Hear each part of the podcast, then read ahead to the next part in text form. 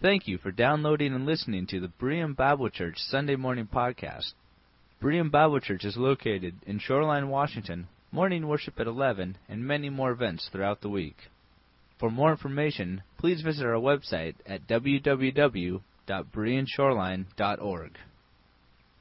This morning we are going to continue our uh, our uh, series from the book of Ephesians. I'd like to ask you to, I would like to ask you to open your Bibles to Ephesians chapter 5. Ephesians chapter 5. A very important uh, passage of Scripture uh, for us to share together. But let's, um, I'd like to have just a short word of prayer before we open God's Word and ask God's blessing upon it. Heavenly Father, we ask your blessing upon your Word. Might your words be heard this morning. May our hearts be open and sensitive to your words and to what you have for us. And may we take these words and apply them to our lives as we walk and live for you. In Christ's name we pray. Amen.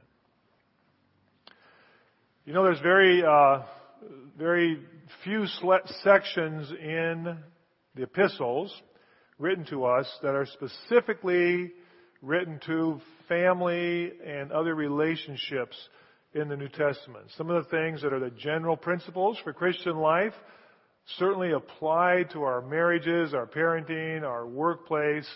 And so, uh, specifically though, this is one of the passages, along with Colossians, that specifically addresses some relationships. Whenever I've, and I've preached through Ephesians before, and or done some series uh, on this passage before, and uh, always whenever I preach on this series or teach on this, this passage from Ephesians 5 and uh, verses 21 uh, through 33, incidentally, uh, Gary uh, preached two weeks ago from Ephesians, and we, we did leave off uh, verses 19 through 20. Uh, speak to one another with psalms, hymns, spiritual songs, sing and make music in your heart to the Lord, always giving thanks to God the Father for everything in the name of our Lord Jesus Christ. We decided to save that passage because the second Sunday in June, our choir is going to present their annual choir favorites, where they get to pick out songs that they have shared this last year, and they're going to share those in the morning service. So we're going to use that passage as our scripture text to go along with that as well. So don't don't think we just forgot. Um, that's what we're going to do. When we come to the next section, and I'm looking at my Bible in the NIV, and it says wives and husbands. Whenever I preach or teach on this, um, I generally get uh, emails and letters from people, and uh, nicely written, and I appreciate that. I always appreciate your comments, your emails, your letters. Um, it's always nice when you sign them. You know, if you send me an if you send me an anonymous note, or you have something in the church that you're concerned about, it's anonymous. You know, I appreciate that too. It, it's I can't really talk to you about it, but I understand. I, that, that's sometimes appropriate. But, um, so I want to give a little disclaimer before I speak on this talk. Quit smiling, Gary. Were you laughing? You want to come up here and preach today? You want? Okay. I give you the easy passages. All right. Um, I want to give a little disclaimer about this uh, passage that, um, and you can write me anyway. That's fine. Yeah, I appreciate it.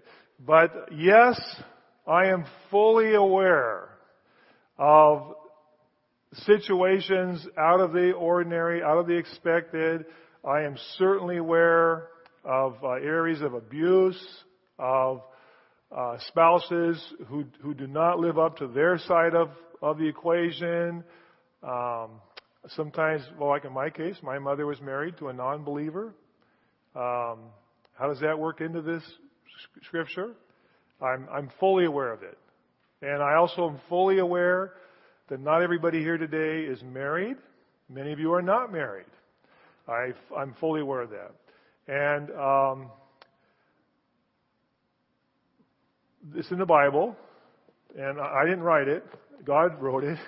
And here's what, here's what I want to suggest to you today, though, because I, you know, one of the wonderful things about preaching and teaching God's Word is sometimes, well, every time, really, hopefully, um, there's new things, there's fresh things, there's new insights that just as you read and study God's Word. And I'll have to tell you, a few weeks back, I said when I was in Tucson on vacation, And uh, that's some time. I was just reading through this section, knowing it was coming up to preach on. Have any books or study items with me. I just had my Bible, and which is always, a, you know, that's where we start. And that's, you know, when we prepare sermons, we preach from the Bible. The reference materials are there to help us, but our text is the Bible, at least at our church. And um, as I read this, all of a sudden it occurred to me.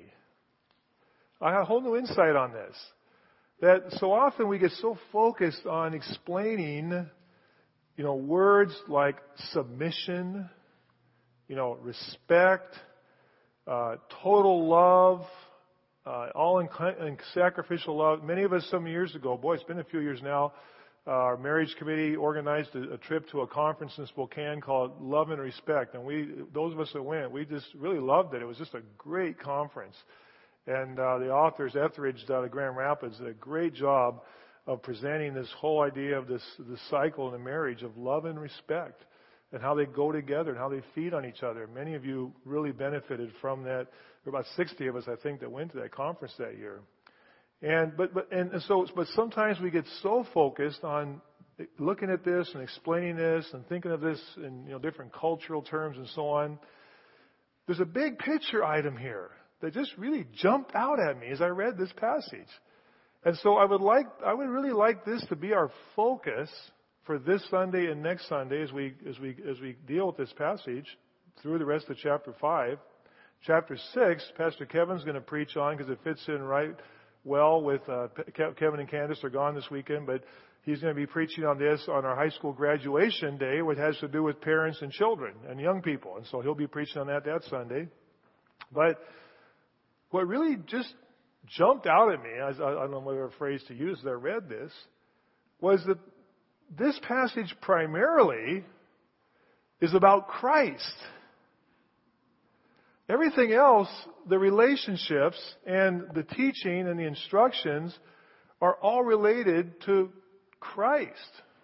And so here, listen to this. I'm going to read this, and as I read it, I'm going to try to read it with emphasis on on Christ so you see how many times the Lord or something specifically related to the Lord is mentioned in this passage.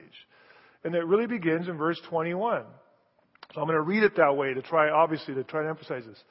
Submit to one another out of reverence for Christ. Wives, submit to your husbands as to the Lord. For the husband is head of the wife as Christ is head of the church, his body, of which he is the Savior. Now, as the church submits to Christ, so also wives should submit to their husbands in everything. Husbands, love your wives just as Christ loved the church and gave himself up for her to make her holy, cleansing her by the washing with water through the word, and present her to himself as a radiant church without stain or wrinkle or any other blemish, but holy and blameless. In this way, husbands ought to love their wives as their own bodies. He who loves his wife loves himself. After all, no one ever hated his own body, but he feeds it and cares for it, just as Christ does the church. For we are members of His body. For this reason, a man will leave his father and mother and be united to his wife, and the two will become one flesh. And here's the crowning verse to this whole passage. This really, we should start with this verse and then work backwards, and you'll come back to it. This is a profound mystery. But I am talking about Christ and the church or his church. However, each one of you also must love his wife as he loves himself, and the wife must respect her husband. So do you see that in that passage? Do you, do you see that? How many times this, that Christ, He Himself, Savior, the focus of this passage is Jesus Christ. And if we come to understand what Christ has done, and who Christ is and his attitude. And if we, and if we, if we fully begin to grasp what that means for us as Christians, these other things will fall into place a little, a little more, make a little more sense. And, and some of the controversy and concern and the words and stuff find their place when we understand what we're talking about first. This is about Christ and His church, and then how this affects our relationships in God's plan for society, God's plan for salvation. And so I want to begin there and, and talk a little bit about, about Christ. And I want to begin back at verse 21. Now you'll notice in your Bibles oftentimes there's a break between 21 and 22. In my case, in, my, in the NIV Bible I'm looking at, it has a major heading, wives and husbands. And there's a question, is verse 21, because the original, trans, the original writing in the Greek did not have paragraph or verse breaks, so we're left to, to put those together where it seems to make sense. And the translators have done that for us. Now, in this particular case, the previous paragraph ends with verse 20. and the NIV, verse 21 kind of stands as a one sentence paragraph, which we don't generally write, correct? Generally try to have more than one sentence in a paragraph, but it's a one sentence paragraph. And then we have the paragraph on verses 22 to 20, 24 speaking directly to the wives. So I want to suggest you verse 21 is, is a hinge that connects both those passages it should be connected with verse 22, but it also goes around, goes along with the previous verses because in verse 21, the, probably the, the, the, proper translation in the Greek would be submitting. It's a, it's a middle participle. Participle, generally just think in terms of the ing words. You know, the running, the eating, the thinking, uh, you know, the things you're doing on a continual basis. And so really it's probably better translated submitting to one another. And it goes back with the previous verses where Paul says in verse 19, speaking to one another, singing to one another, giving thanks in the name of our Lord Jesus Christ. So it's those, it's those ing words, those participles, submitting to one another out of reverence for Christ. And then he's going to talk about several relationships. And the next, the next phrase is wives, Literally in the Greek, it's wives to your husbands.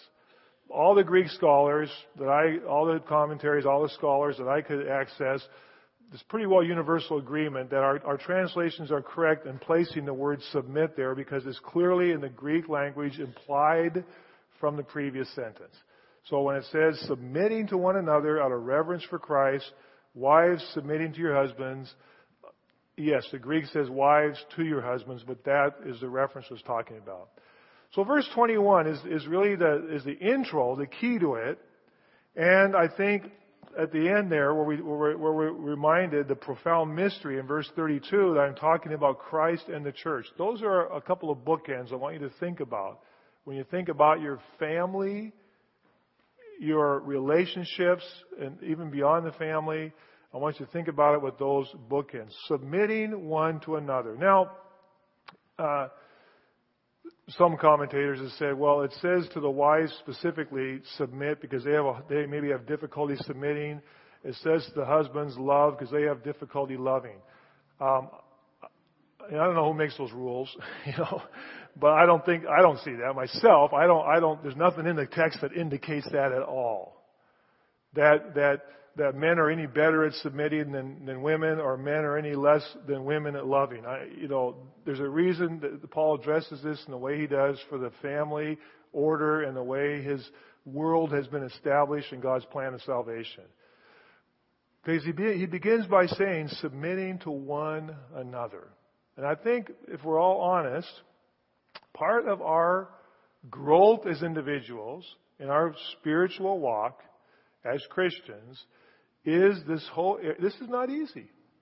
This is a word, I mean, the, the reason that this word causes so much controversy is because it's, it's not a word that, that is natural or comes easy to us. We believe in, in, in our church, we believe in the historic Christian doctrine of original sin. That we are all born with a sin nature. And that you do not, you do not become sinful because you start sinning, but you are born a sinner. That's clearly what the Apostle Paul teaches. If you read Romans, that's clearly the case. We are born with a sin nature. I was born with a sin nature. And that's why I needed redemption and salvation. And That's why Jesus Christ died on the cross of Calvary to pay for my sins. Because as a sinner and being separated from God, I cannot change that. I, the Bible says I'm dead in my sins. And being dead in my sins, I have no power to make myself alive by trying hard. But Christ, through the power of the Holy Spirit, when He went on the cross and died for my sin, and we'll talk about that also in this passage, made a way for me to become alive to God. Amen? And so, and so th- this submission is part of my sinful nature, my, my resistance sub- to submission because, and I think especially, let's be honest, in our culture that, that you know, we are very individualistic. It's one of the things we pride ourselves on. One of the things that we pride on is our individual freedom, our individual, uh, our, our, our, our, ability to, to do things ourselves, our ability to not have, you know, you're not going to tell me what to do, type of thing. And there's, there's a sense in which this, this is something that does not come easy to us. It is part of our sin nature. I'll just speak for myself. That, that's part of my sin nature. To be told what to do, to, to be forced to, to place myself under. But Paul says here, to the, to the Christians, we are to submit one to another. And I want you to notice, now the NIV, I think, softens it a bit, frankly. This next phrase. You notice what it says here? Out of reverence for Christ. The King James translation, the New King James, it's the word fear. And it, that's, and, and the reason it's the word fear, it's the Greek word phobos. Does that sound familiar? Any of you have any phobias? Huh? Or do you know anybody has a phobia, a fear of something? So maybe you have a fear of flying, a fear of heights, a fear of preaching, you know, of coming up front here and talking. You know, uh, a phobia. It's fear. And that's really what it says. And yes, I understand. And I do think there's a distinction, although I'm not exactly sure how always to make it clear. There is a distinction of being afraid of God and having reverential fear of God. You know, my children, I don't think should be when I'm when I was raising my kids or now my grandkids, they shouldn't be afraid of me in the fact that I'm they get scared when I come in the room.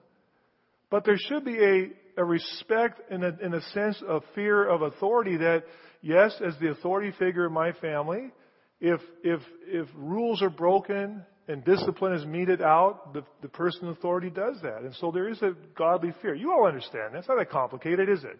But that is the word. So I just, I just want to say, I don't want to soft pedal this by making it sound like the word fear here is just sort of a, uh, an empty rhetorical phrase. Paul says, Christians, submit to one another out of fear of Christ, out of reverence, serious reverence for Christ. Because God has ordered His world in such a way that there are relationships that we place ourselves under somebody's authority, if you will, or we submit. And, uh, and, and of course, as we think about this, as we think about this, mutual submission implies humility.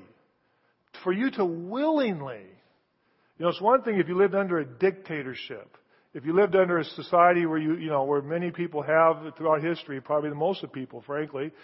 But when you willingly place yourself under the authority of somebody or something else, it's something that is a humble experience that you do out of a choice because it's the right thing to do. And the Bible tells us God has a plan for His world. He has a plan that, that works well. And the model for this is not to be taken lightly, and the model for this clearly is Jesus Christ. In Ephesians, we've been reading about the, being filled with the Spirit. In the, in the, previous passage, we're going to consider on the day that our, our, um, our choir sings their songs to us, and this idea of of, of, of, of singing, making music, and spiritual songs, be filled with the Spirit in verse 18. Don't be drunk with, with wine, which leads to debauchery. Instead, be filled with the Spirit. And as, as a member of the body of Christ, I have been given the Holy Spirit. And Paul says, now be filled with that Spirit. Now, we don't teach in our church in our tradition, a second blessing of the Holy Spirit, like a Pentecostal charismatic church teaches. We also do not teach the holiness, that we reach a certain point in our life where we, where we have a second filling, where we, where we reach a perfection. This is an ongoing principle. I have the Holy Spirit. I don't have any more of the Holy Spirit than I will ever have, but in my daily walk, I am to be filled with the Spirit. It is to, it is to come out of me That's what the Bible says. Be filled with the Spirit. It's not a second blessing. It's an ongoing filling in our daily experience. And the Apostle Paul says, be filled with the Spirit, and as you do so, what, what should be the result is singing, making music in your heart, thanks, always giving thanks, and submitting to one another. The model for this is Jesus Christ. This is why Paul says, submit to one another out of fear or reverence for Christ. Now I would like you to turn just a few pages in your Bible or a few swipes on your screen, uh, whatever it is these days. Got to change our how I refer to these things here. Uh, Philippians chapter two. And Philippians chapter two is a wonderful. This is worthy of a sermon or a series of sermons by itself. But here is the model. Here's where we, here's where we get this from. This is, this is what Jesus Christ, Paul begins this, you know, he says, if you have any encouragement, being united with Christ, any comfort from his love, any fellowship with the Spirit, tenderness, compassion, make my joy complete, being like-minded, the same love. So it's this unity. And then he says in verse 3, to the Christians, to the body of Christ, do nothing. It doesn't say some things, it says nothing. This is a high standard. This is a high standard. Do nothing out of selfish ambition or vain conceit, which is our human tendency. At least I'm just speaking for myself. I know myself. It is a human tendency to do things out of conceit and selfish ambition. But in humility, consider others better than yourselves. Believers, Philippians, in the church, you are to, I am to consider you as better than me. When we come back to the passage on, you know, wives submit to your husband and say, well, Teresa, the Bible says submit to my, to, to me as the father and husband of our, of our family, my spiritual leadership. And at the same time, I'm to think of her as better than me. You know, the world doesn't think this way. This is not to say, wait a minute, there's a disconnect here. No, um, I am to think of all of you as better. I am the pastor of this church, and in our church here, being pastor of the church doesn't mean I am your, I am like the supreme authority figure. You know, we, we ask for, for, for respect for authority, and we as elders and pastors have authority, but we are also the chief shepherds. I'm the number one shepherd in this church. I'm supposed to be the number one servant in this church. This, it doesn't make sense, you know, logically maybe. But this is what the Bible says.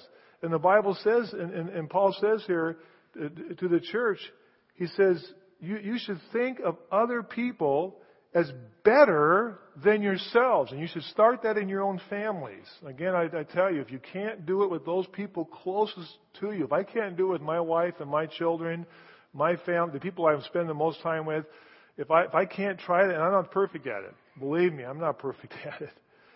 But if I'm not willing to practice that and put it into work in my house, then how can I come and expect to do it here?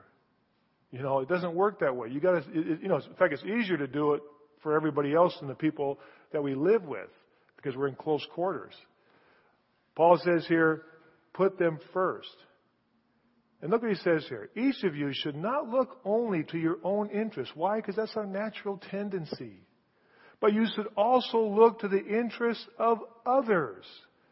Your attitude, here it is. Your attitude. I'm talking to you and I'm talking to me. I'm not talking to the person next to you. I'm not talking to the person that down the road you're thinking, boy, I hope they're listening today. I hope I'm listening today. And I hope you're listening today. My attitude should be the same as that of Christ Jesus. Now look at this standard, friends. Look at this standard. Who, being in very nature God, He is God. Father, listen, it is not Father, Son, Holy Spirit. It is Father, Son, Holy Spirit. They are all equal. They are three personas or personhoods, but they all share the same essence or substance of divinity. What one is, the other one is.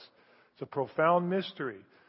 And it says right here, he was in the very nature, but he did not consider equality. Now listen, if somebody wants to debate whether Jesus Christ is fully God or not, This verse, this passage will use some, some words that are open to understanding, interpretation. But I mean, look what it says. He did not consider equality. How do you argue with that? Either you are or you aren't equal.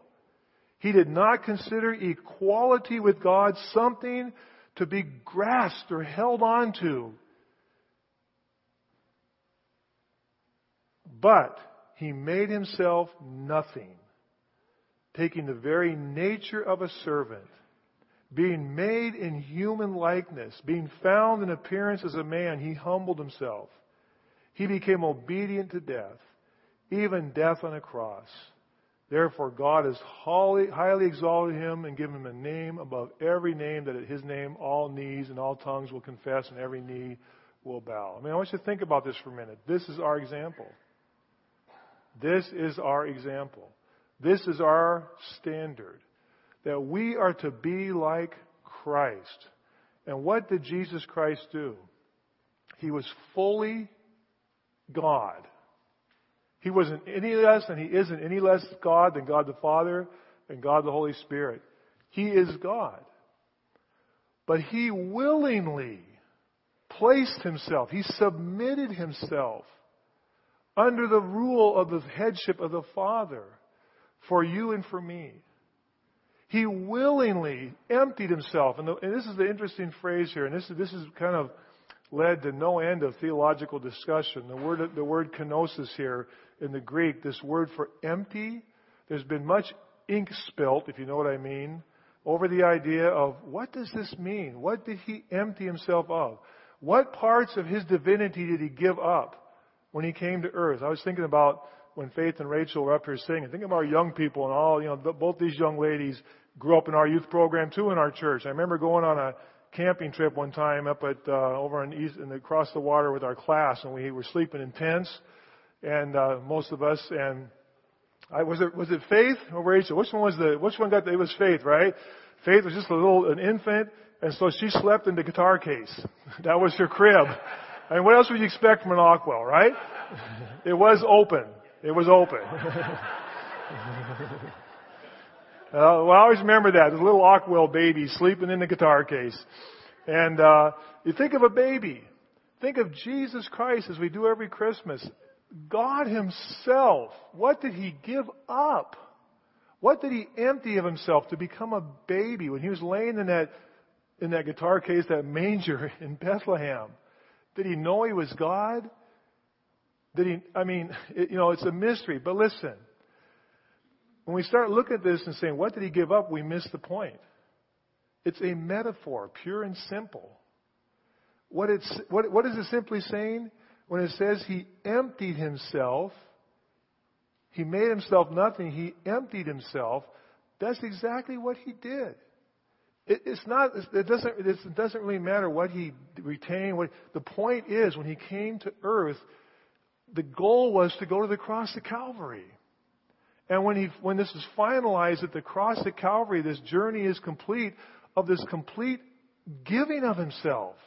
That's the focus. He emptied himself. He gave himself. Apostle Paul says, I'm being poured out like a drink offering. My time of my departure is hand. Jesus Christ was fully God, fully sinless, fully perfect. He had the whole universe He's created. Our little earth is a pinprick, and the more we learn, the more we see, the more amazed we are that, that He gave Himself fully by coming to earth and living as a human being, having a real body, and going to the cross of Calvary and, and allowing himself to be abused, to be slapped, to be spit upon, to be punished, to be tortured, and to go to the cross and to die and to empty himself. That's what I think the focus is. He gave himself, emptied himself fully at the cross of Calvary. And it appears that in the early church, uh, the early Christians did not go around wearing crosses. It was not a symbol that they were, it was a symbol of scorn. It would be like today if, if, if Jesus came today and, and died in an electric chair. Would that electric chair become our, our symbol? Would you wear it around your neck? But as the centuries have gone by, of course, our point is the empty cross is important. It's up there. It's here. We do have it in Christian's word and jewelry and so on. And it's appropriate as a symbol of, of the fact that he died for us. It is sort of ironic when sometimes you watch entertainers and other people and so on who sometimes have some pretty disgusting uh, entertainment acts and they're wearing crosses. You know, this is like a piece of jewelry. Why would they wear that? Um, that's a whole other story. But but but the point is, the cross was a was a was a cross of scorn. It was the Roman execution of the worst criminal possible. So the point of this is, I've chosen instead of going into detail. Back to Ephesians chapter 5 that if we come to understand what Jesus Christ, what He did for us, what He gave up, how He submitted Himself, how humbled He, why? Why did He do this? Why did He do this? Because He loved us. He loves us. And He is not going to love us any more than He loves us today or He loved us then. Because He loved us. And because He chose to love us, He emptied Himself. He humbled Himself. He submitted Himself to God the Father, not because God the Father was greater than Him, not because Jesus the Son was any less equal than God the Father, but for God's plan of salvation to effectively bring to, to fruition God's plan of salvation. He willingly placed himself under the Father's authority. And Paul says, listen, let's read this. Wives, submit to your husbands as what? To the Lord. It is your service to Christ. It's because you love Christ. It's because you are willing to be a part of God's plan that you place yourself under your husband's spiritual leadership in your family. It has nothing to do with equality.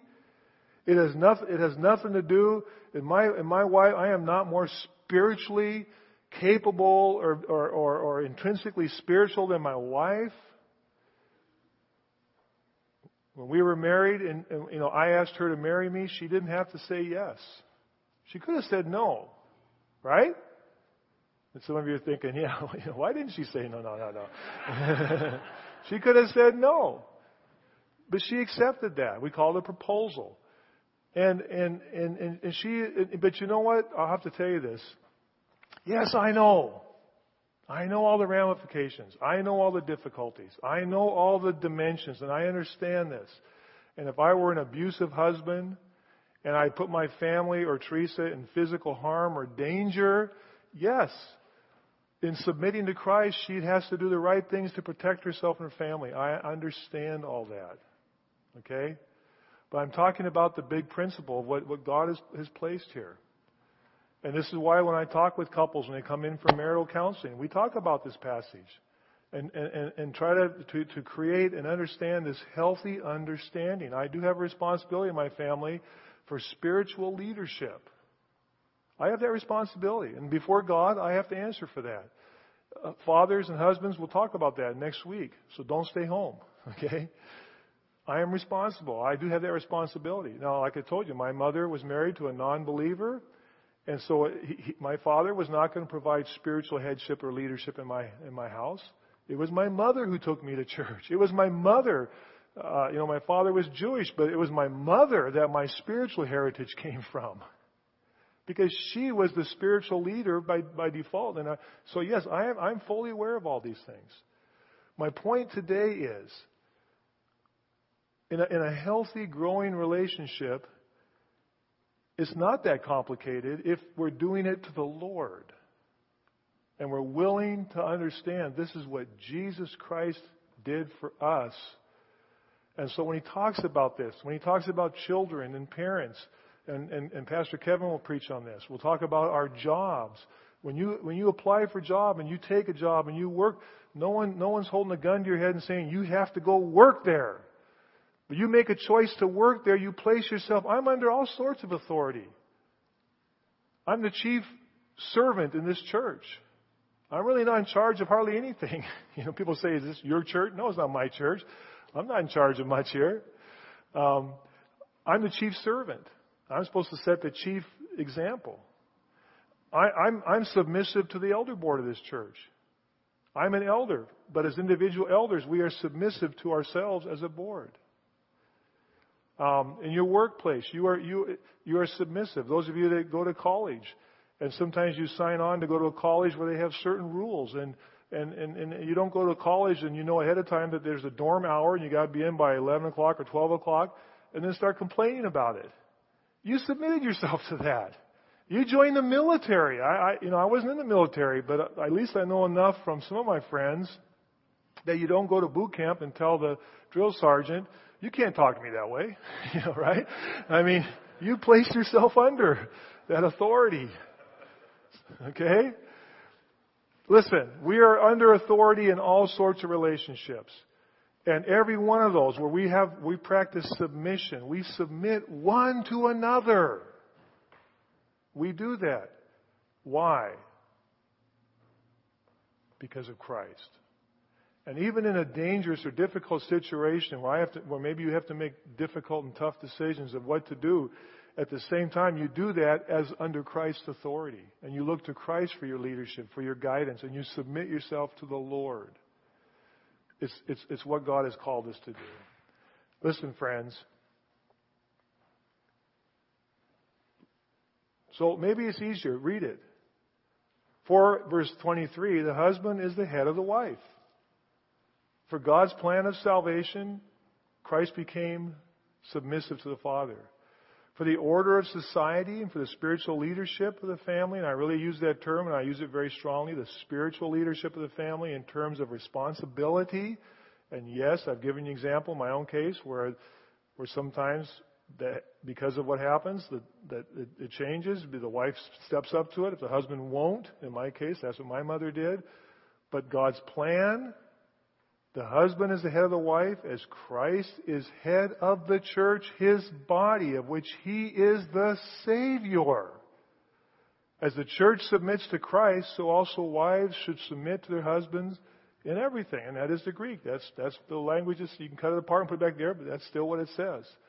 It has to do with a willing placing yourself under spiritual leadership, just as I place myself under spiritual leadership of the elders of this church, and we do one to another. I'm ordained by the Grace Gospel Fellowship. I place myself under that authority because I, I took that on when I sought ordination by them. There are all sorts. I'm a citizen of this country. I am under the authority of my government. We find ourselves, listen, friends, it might be helpful to understand, to look at it from the standpoint we are doing this as Christ did. It is something we do because we love Jesus Christ. This is something we do because the church as a body is supposed to be seen by our neighbors and friends as an entity that has placed itself under Jesus Christ out of a willing heart because as our example and, and, and we're going to wrap this up next week but i just you know not all of you will be here probably it's a holiday weekend i know that.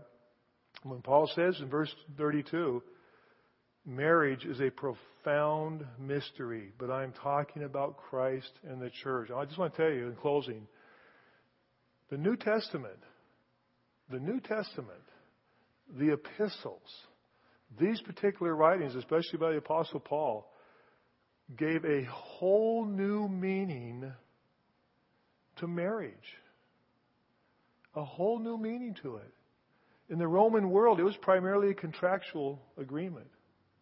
In fact, in the Roman world, and I have one of the commentaries that you could, I'd be glad to let you look at, where they documented that the, the father like in my case, Teresa's dad, Trainer, would have still had authority to, uh, to initiate divorce if he chose to. He could, have, he could have initiated divorce and took his daughter back.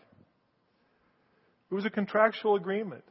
The father had absolute authority over his family to the point of putting his children to death if he wanted. It didn't happen very often, but he could. Slaves and, and wives were expected to adopt the religion of the head of the household. This is all sorts of complications when all of a sudden it was, it was said in the early Christian church, it's, it's a religion for women and slaves because so many were coming to Christ. And all the dynamics it brought into the picture when the husbands weren't believers at all. Listen,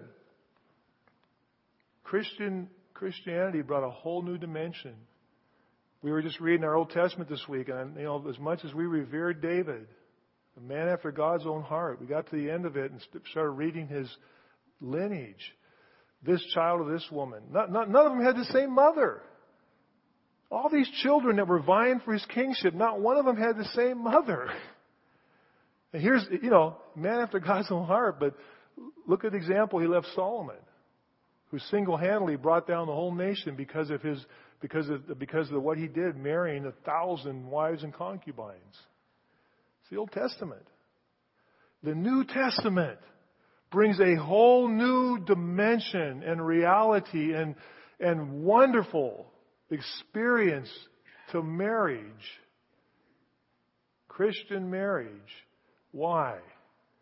Because it becomes a picture of Christ and His complete, sacrificial, giving, ultimate love for his body, the church.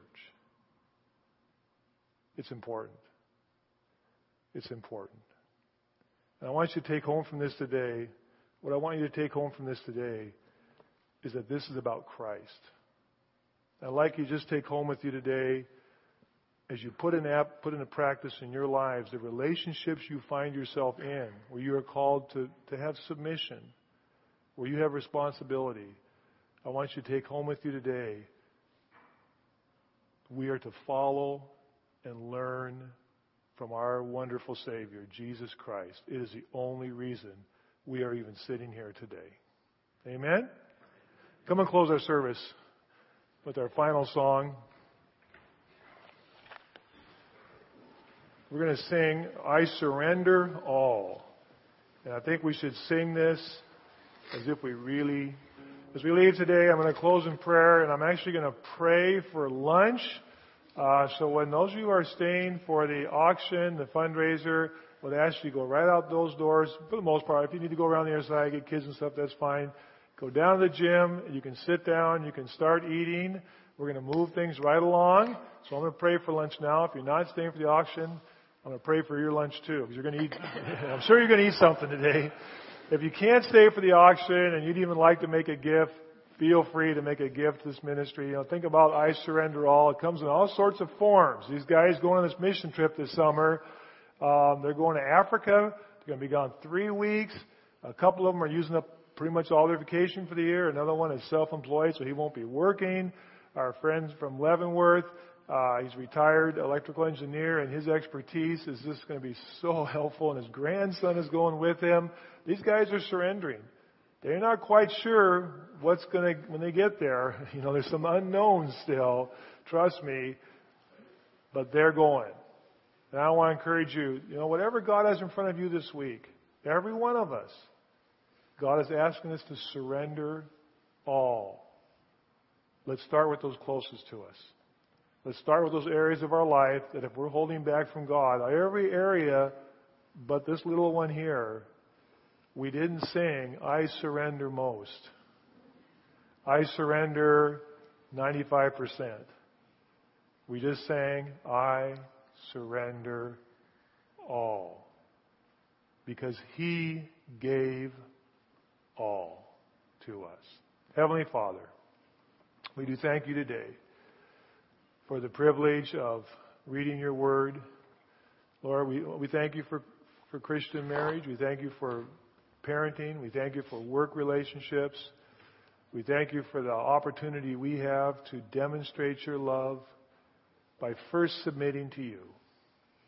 And Lord, in the multiple relationships we find ourselves into, even when there's times of difficulty and, and serious challenge and danger and difficulty even, we can still submit to you. And we can still make every decision with prayer and consideration for you and serve you, Lord. And Father, I want, I want to pray for the marriages and the family relationships in this church family. Now, Lord, we are not perfect. We are not perfect because we're sinners. But what a privilege, God. What a privilege it is to begin anew each day to show your love. And I pray that with each other, with our families, whether young or old, that we will put others first. And we will think of ourselves last. And we will be like Jesus Christ. And that we will be the servants of all. What a privilege.